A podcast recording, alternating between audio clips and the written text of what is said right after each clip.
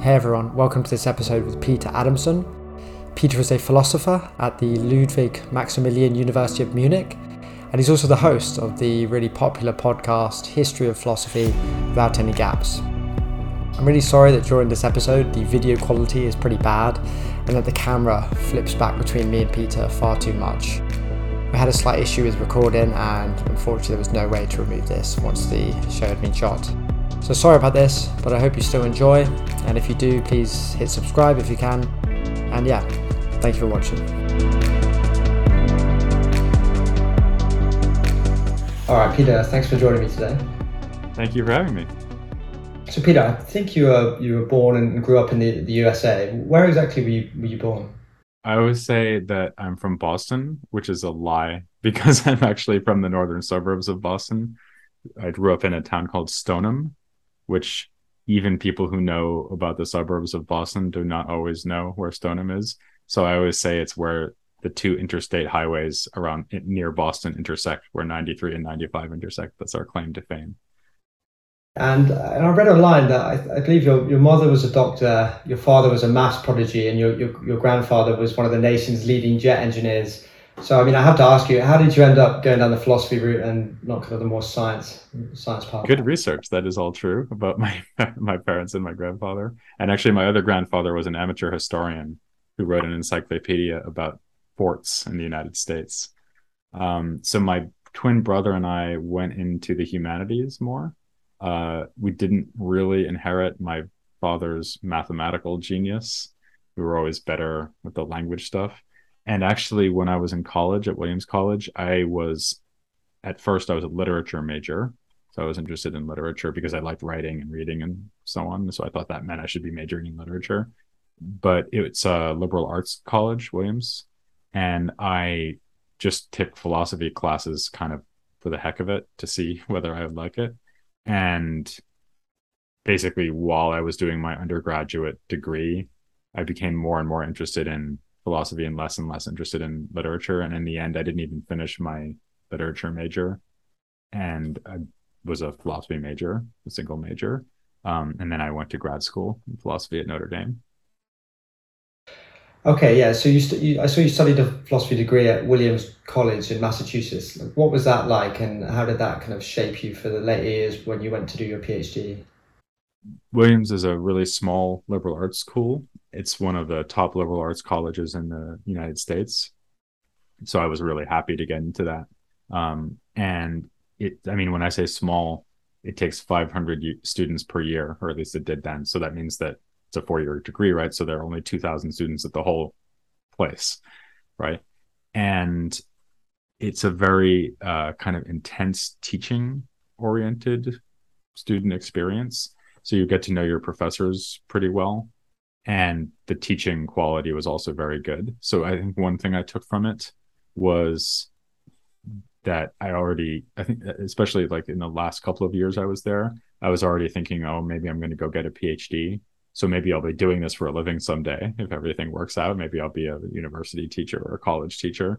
So I was already starting to think about how these instructors were going about their business, and they were really good. So I was trying to pick up tips on how to teach from them already. So that was definitely one thing that it gave me. And the other thing is that since it's a liberal arts degree, you don't just do your major like you would in the UK or in Germany where I am now. You study across a wide range of topics, right? So I took classes in, I actually did take some mathematics classes after all, and I took classes in anthropology and sociology and history and obviously philosophy and literature and history of science even. So I think that might be one reason why I wound up having very broad interest in the history of philosophy, because I had been exposed to a whole bunch of different disciplines, and I've always been interested in how these other disciplines, especially history, but also things like history of science, interact with the history of philosophy.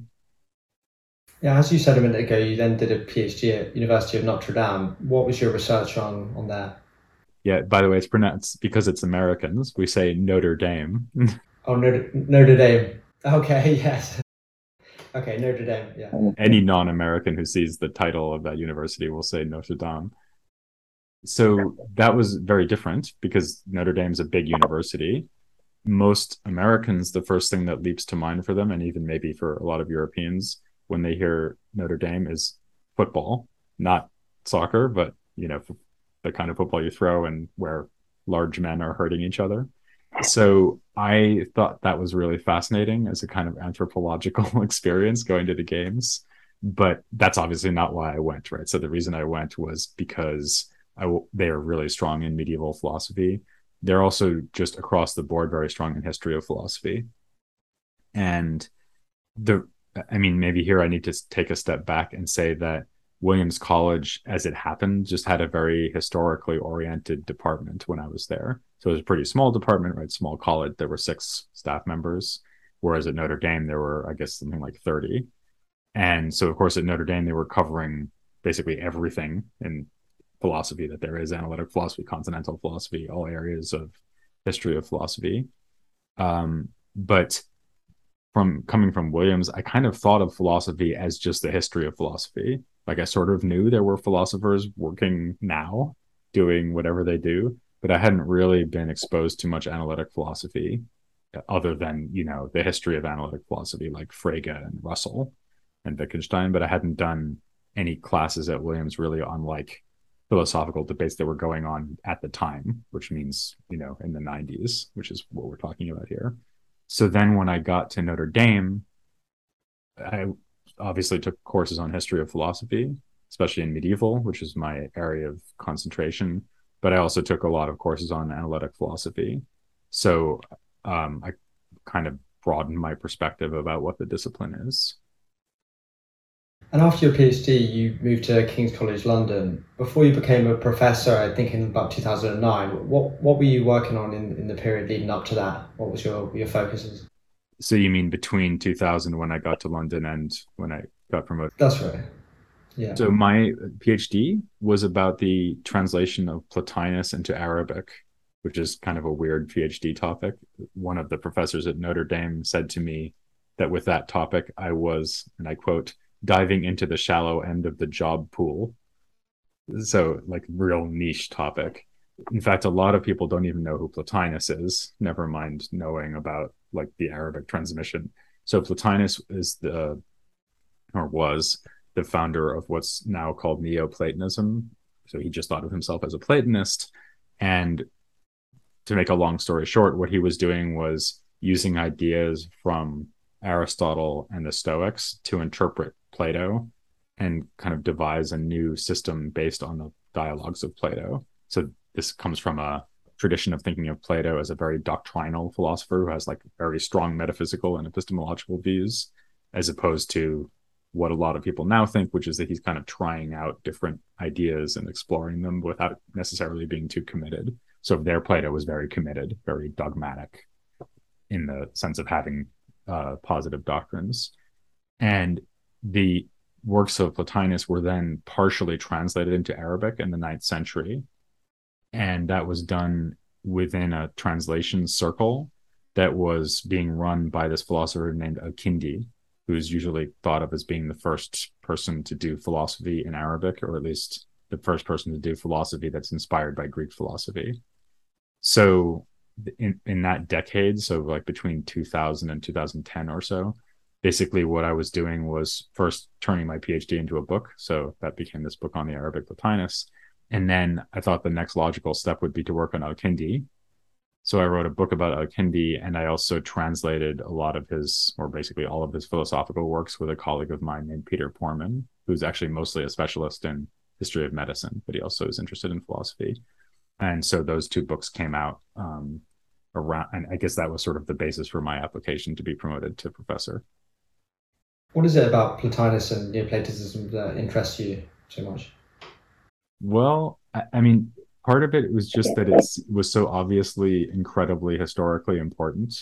So the more I learned about late ancient and medieval philosophy, which is really the kind of time period I wanted to focus on, the more I realized that in a lot of ways, it's just the history of Neoplatonism. So, like, if you think about the whole history of philosophy, if we leave aside, like, unrelated traditions like Greece, like India and China, or, you know, the Aztecs and the Mayans and so on. So if we sort of ignore the fact that there were these other philosophical traditions for a moment and just think about philosophy coming from Greece originally, which obviously goes into the Islamic world because of these translations that I was working on. You can say that philosophy that comes from Greece is beginning with the pre-Socratics, right? Like about half a millennium before the birth of Christ, and it goes till now, right? So that's about 2,500 years. And Neoplatonism is a dominant, if not the dominant, paradigm for doing philosophy for about 1,000 of those years. So not quite half of the history of philosophy, but going on half of the history of philosophy, you have Neoplatonism as a very strong kind of paradigm for doing philosophy, in part because it was a very powerful system that integrated a lot of ideas from all the ancient philosophical schools. So like I say, Platonism, Aristotelianism, and Stoicism kind of combined into this very powerful fusion. The only ones who don't really get a look in are the skeptics and the Epicureans, because Plotinus thinks they're not interesting and he rejects them completely. So that was one thing, was how historically influential it was. Also, it's historically influential in different traditions. So I was interested and still am interested in both Latin and Arabic philosophy. And because of the translations, you have a reception of Neoplatonism in Arabic as well as in Latin, and actually also in Byzantine Greek philosophy, although that's not something I was thinking about at the time.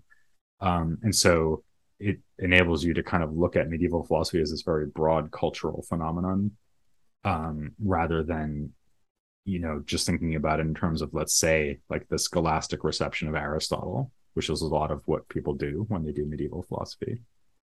And then, so that's like all about like why it's important historically, but also just intellectually, Neoplatonism from the viewpoint of a modern day philosopher can seem to be very weird. Like, is driven by a lot of strange intuitions. So like a very simple but very important example would be that Neoplatonists assume that one thing can have more being than another thing. So for example, my soul has more being than my body does, right? And you might almost be tempted to say that it exists more or something like that, although that sounds paradoxical, even more paradoxical, right? So if you can wrap your mind around what that would mean, and then wrap your mind around the idea that these higher levels of reality are correlated with things like higher levels of unity and truth and beauty, then you're sort of along the way to starting to think like a Neoplatonist. And for most philosophers these days, it's not only that they don't share that intuition, but they probably wouldn't even understand what it is supposed to mean. Like, what does it mean to say that my soul is more real than my body? I mean, things are either real or they're not, right? Either they exist or they're not. And something that I thought was really fascinating about Neoplatonism is that not only are they driven by these intuitions, but these intuitions for them are so strong that they usually don't bother to argue for them, right? So something that we think to be sort of obviously false, they think is so obviously true that they don't even need to justify it as kind of a background assumption. And this is something that's always interested me about the history of philosophy, the way that things go from seeming obvious to seeming false, right? Or the other way around, or even sometimes back and forth more than once. And so I think that's a really powerful thing about the history of philosophy, generally speaking, is that if you only like look at contemporary philosophy, if you only look at what analytic philosophers are doing now, that's fine, but it might blind you to a lot of the assumptions that are being made in the background, because you don't know that in other times and places people were proceeding from very different assumptions and very different intuitions. So this, in a way, opens up the opportunity to see philosophy from very different vantage points. And Neoplatonism is a really good way to do that, because Neoplatonism is very foreign to modern ways of thinking. Can you give a couple of examples of things that, philosophers took for granted and were very certain of in the past that, now we think were complete nonsense, like you said a minute ago? What are some kind of major ideas that now the vast majority of people wouldn't accept? Another one that I like is the conception of knowledge that you find in Aristotle and arguably also Plato. So obviously I mean, of course, everything about what they say about anything is controversial, but I think it would be fair to say that it's what I'm about to go over is relatively uncontroversial. So Aristotle and Plato assume that knowledge has to be absolutely certain, right?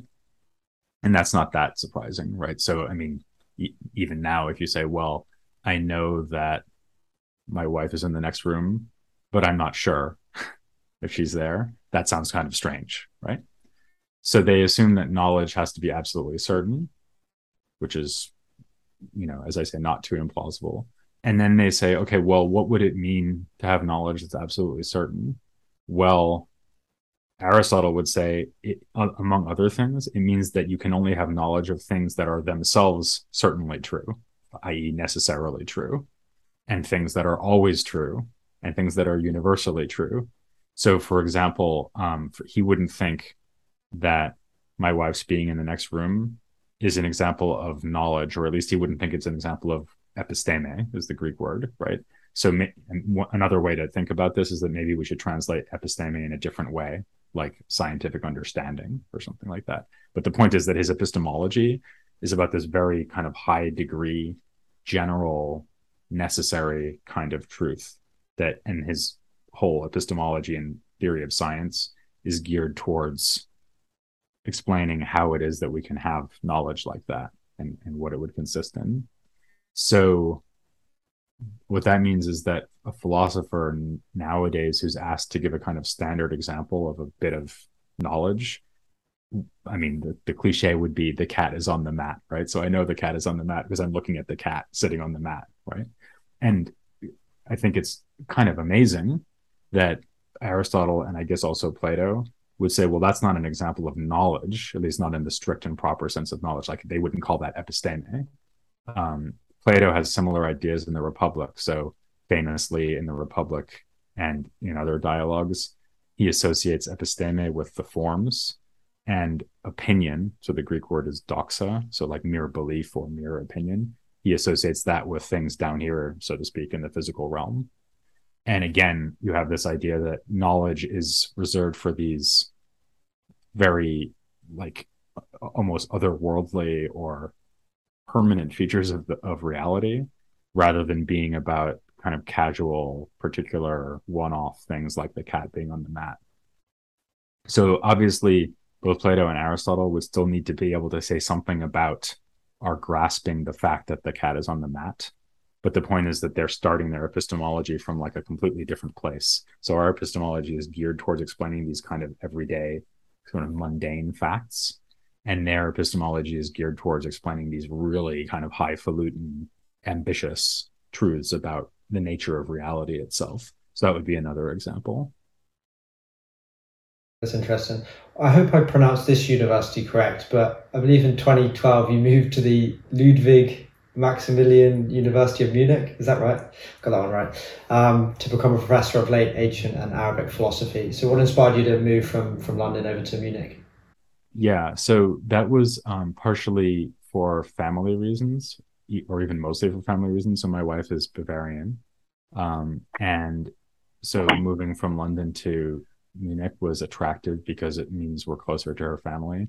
I mean, we were in London for 12 years. Our kids grew up there. So it was a place we were very, settled in. And I was also really close to my colleagues at King's. But it just seemed like a kind of amazing opportunity to come to a German university, you know, teach in German, live here.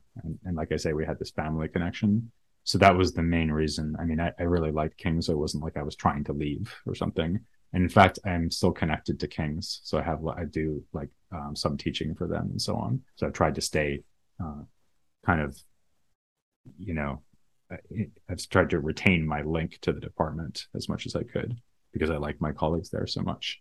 Once I got here, I figured out that actually it kind of would have made sense to move for professional reasons too, because being a German professor is a very sort of powerful and exciting position to have. So there's a lot of availability of resources and a lot of kind of autonomy and a lot of freedom to sort of do whatever you want in terms of building up a research team and teaching and so on. So it's a really great system if you're a full professor. If you're not a full professor, it's not such a great system. That's great. How do you enjoy living in Munich compared to London? Yeah, I mean, actually, that was the other thing that I think I underestimated beforehand. So I think at some level, I realized that living in Munich might be more pleasant than living in London, but less exciting. And I think I underestimated how much stress I was going to be getting rid of merely by moving, because Munich is like this very well set up city. The public transport works excellently for the most part. It's also smaller, so it's only like 1 million people instead of 8 million or whatever London is now.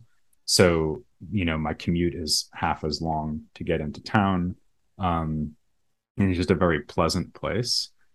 So once I got here, I realized that actually I had been quite stressed out in London, just like from trying to move around London and, you know, having thousands of people sort of crushed into tube cars with me and so on. And I think I didn't really realize how stressed out I was by that until I moved to Munich and stopped being so stressed out.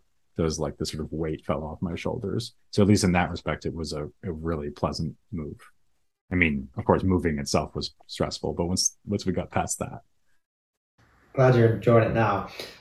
I thought it'd be good to move on now and ask you a bit about the podcast you run. So you run this really popular podcast. I think you've had many millions of downloads. You've been doing it since 2010. It's called The History of Philosophy Without Any Gaps. And first of all, I thought I'd just say congratulations, because I know you recently hit your 400th episode pretty recently. How did it feel to reach that milestone? That's a lot of episodes and a lot of years doing it. Yeah, I mean, sometimes I think about the fact that if someone just sat down and started listening to my podcast without taking breaks, you know, like how long it would take them. And it's absurd. I mean, it would take weeks, right? Especially because, so you're right that I just hit my 400th episode, but that's like the original podcast feed. And there's a second feed, which is where I do coverage of philosophical traditions that don't have their roots in Europe, let's say. So the original podcast feed did ancient and late ancient Greek and Roman philosophy, and then it did philosophy in the Islamic world, and then Latin, medieval, Byzantine, and now I'm doing Renaissance and the Reformation, sort of around Europe. So in that series, after 400 episodes, I'm only in the middle of like the French Renaissance and Reformation. So that's what I'm up to. It's basically the 16th century. To the frustration of some listeners, as you might imagine, who are like, can you please get to the 17th century, right? When it gets really exciting, which I will eventually, I hope, but it's still going to take a while to deal with the 16th century. So there's that whole story. And then on another podcast feed, I cover other traditions with co-authors. So I did Indian philosophy with Jonardon Ganeri. Now I'm doing Africana philosophy with Chika Jeffers. And in the future, I'm doing classical Chinese philosophy with Karen Lai. And I'm hoping to continue doing that. So maybe try to cover philosophy in the Americas, or maybe later Indian philosophy, or later Chinese philosophy, maybe Korean and Japanese philosophy. So there's a lot of philosophical traditions, right? So I'd like to cover as many of them as I can. And my hope is to keep doing what I'm doing now, which is to alternate between the kind of original narrative where I'm still going through European philosophy and these other narratives covering like other global traditions. So actually what that means is that if you put all the episodes together, it's more like getting on towards 600 episodes, because there's more than 100 Africana episodes and there's 70 something Indian ones. So actually it's 400 plus those. So it's like 580 or something like that.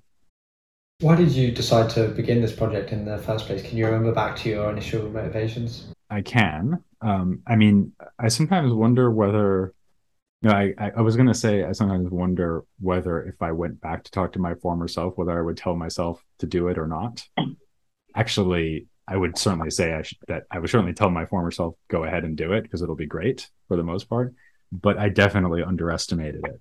So because I thought what I was doing was like, I'd sit down for half an hour a week, kind of bang out some notes about some topic in the history of philosophy, record an episode and put it online. And I thought you know, maybe if it goes really well, like 1,000 people might listen to it, right? That was sort of like the utter limit of my expectations about what would happen. And then it was just kind of a classic case of mission creep, where for one thing, because I always had this idea that it would try to cover the history of philosophy without leaving things out. So the slogan of the philosophy is the history of philosophy without any gaps, right? And originally what I meant by that was without any like historical jumps. So instead of going from like Plato and Aristotle to, let's say, Augustine and then Aquinas and then Descartes, which is how people usually teach philosophy, I would go from Plato and Aristotle to Plato and Aristotle's students. And then I would do Hellenistic philosophy, and I would do late ancient philosophy, and it would be kind of a continuous narrative, sort of the way that you can do history as a continuous narrative, right? So when you're done with, I don't know, like the English Civil War in school, you then jump to World War I, right? But the people who went through the English Civil War, like the next thing that happened was whatever the next thing that happened was, like the Restoration, right? And then on and on and on, right? And so I think that's actually a very powerful way to think about the history of philosophy, that there's philosophy going on all the time, and that it's more like normal history. So it just sort of evolves, right? And obviously there are, just as there are major events in history, there are major thinkers in the history of philosophy, but also just as you only understand the major events if you know what else was going on in the lead up to the major events, so you only understand the major thinkers if you understand what was going on in the lead up to them. Like, okay, who was Kant reading? Who was he thinking about, right?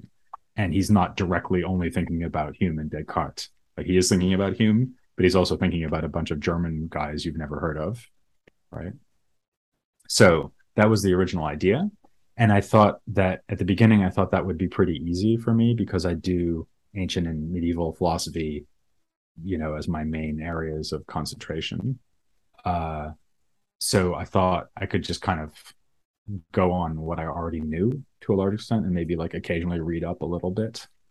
And you can tell that if you listen to the early episodes, like on the pre-Socratics and Plato and Aristotle. I mean, I'm not too unhappy with them, but they're definitely me like just telling you what I already knew about it, right? Whereas since then I've tackled a lot of things that I didn't know anything about at all, because eventually I just got far. So I think the first time it happened was when I started covering late ancient Christian philosophy. So I knew a good amount about Augustine, but I didn't know anything about like the Greek church fathers, for example. So when I started covering them, I just had to do a whole bunch of new reading for the first time. So it sort of became more like teaching something I'd never taught before, I guess. And now that's been going on for quite a long time. So I covered a lot of medieval stuff that I hadn't covered before, especially Byzantine philosophy. And now that I've been doing the 15th and 16th century stuff, that's all been new to me pretty much, with a few small exceptions. And then similarly, because I was trying to live up to this slogan of like covering history of philosophy without any gaps, I eventually decided that it wasn't really sustainable to say I was doing that and ignore Indian and Chinese and Africana philosophy and all these other traditions. So I started trying to do that as well, which has only been possible because I've been working together with experts, of course. So going back to your original question, what I originally thought I was doing was much more modest than what I eventually have wound up doing, and in a way much more feasible. So, I mean, if you think about it, like what I'm doing now sort of sounds impossible, and probably is, right? Because I'll never cover all the philosophy that has ever been done anywhere, you know, and there are gaps in what I've done already. So, like you said a minute ago, you initially hoped maybe you'd spend an hour or so a week doing this, and it's taking a lot more work. I'm just a bit intrigued about your process. So, you know, how long does it take you to prepare for each episode? How do you prepare? How do you record it and edit it? Can you give us any insight into that kind of process? Sure. So I mean, it's more time consuming now than it used to be. Oh, by the way, the other thing that I didn't mention is that it comes out as a series of books now. And so now, although I still think of myself as writing a podcast, for sure, like I want it to be conversational in tone and like nice to listen to and no jargon and so on. I'm simultaneously writing a draft of a book.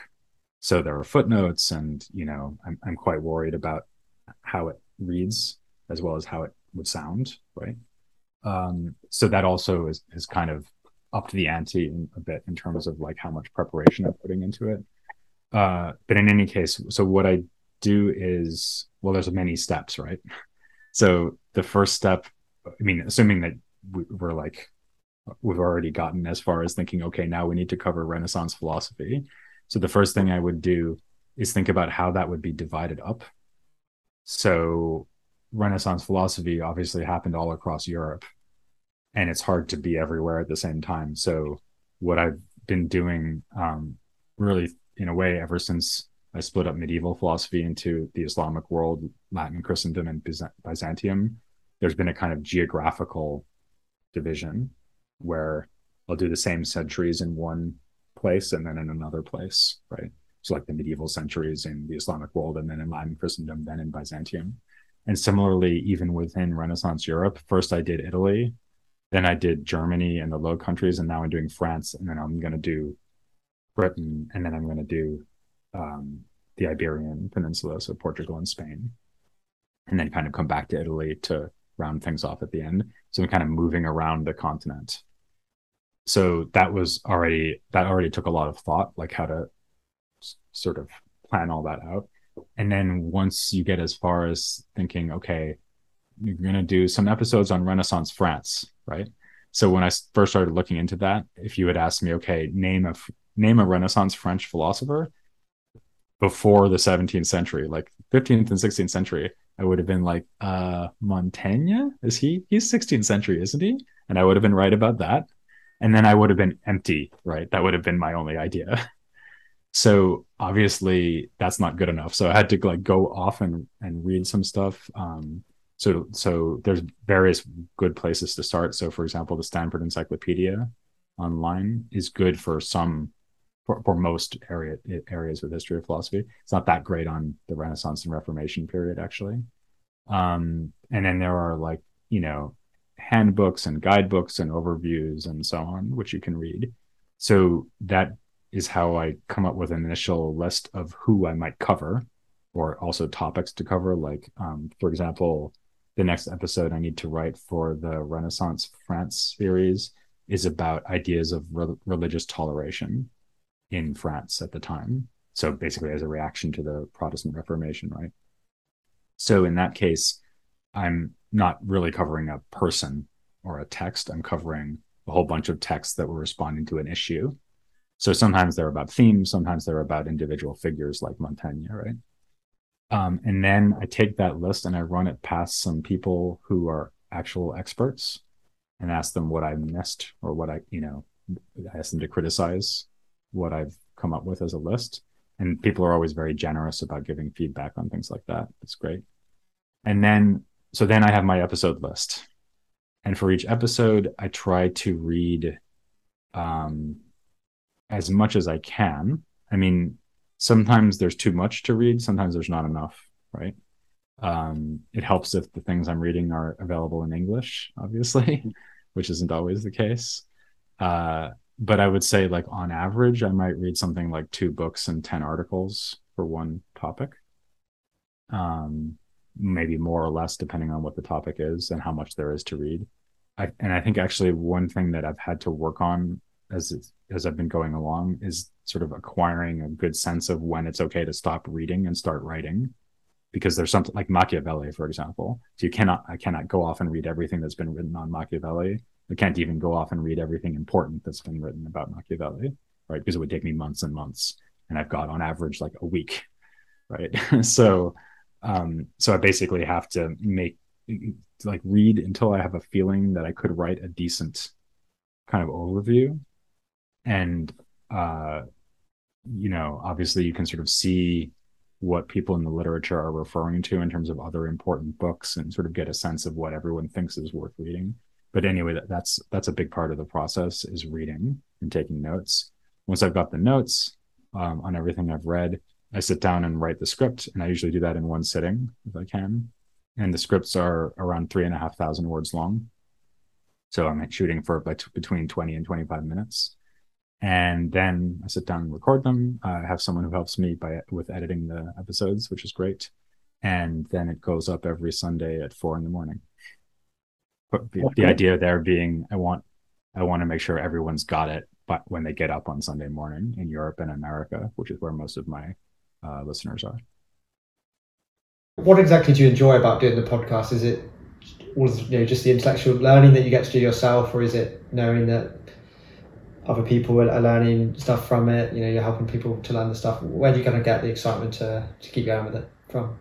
Yeah, I think the two main things are, first, what you just mentioned. So I'm basically giving myself a self-imposed crash course on the entire history of philosophy. And so I'm learning a huge amount all the time. And of course, I hope people get a lot out of my podcast, but inevitably I learn a lot more than they do, right? Because they're listening to a 20-minute or 25-minute sound clip or, audio file about the topic. Whereas I went off and did a whole bunch of reading and took notes and thought about it and wrote the script. So it obviously stick in my brain a lot better than it would in the listener's brain, unless the listener has incredible powers of memory. And one reason I'm saying this is that I listen to a lot of podcasts about history and philosophy and other topics. And so I know from experience that, you're kind of, even if you listen to a podcast with attention and, you're enjoying it and everything, what you retain is kind of a vague sense of the shape of the story that was told, right? Like you don't have exactly in your head all the details. And I definitely forget a lot of what I've learned for doing the podcast too, but I think I probably retain more than I would just listening to the podcast. And then there's a lot of stuff that doesn't even make it into the podcast because it wouldn't all fit, right? So that's definitely a huge bonus, is just learning so much about the history of philosophy. And if you think about it, like if I keep doing this for another 20 years and kind of finish, whatever that would mean, like get up to the 20th century or something, then in theory, I would kind of have learned about the whole history of philosophy, which is not something that most people do. So that's very exciting. And I genuinely enjoy that a lot.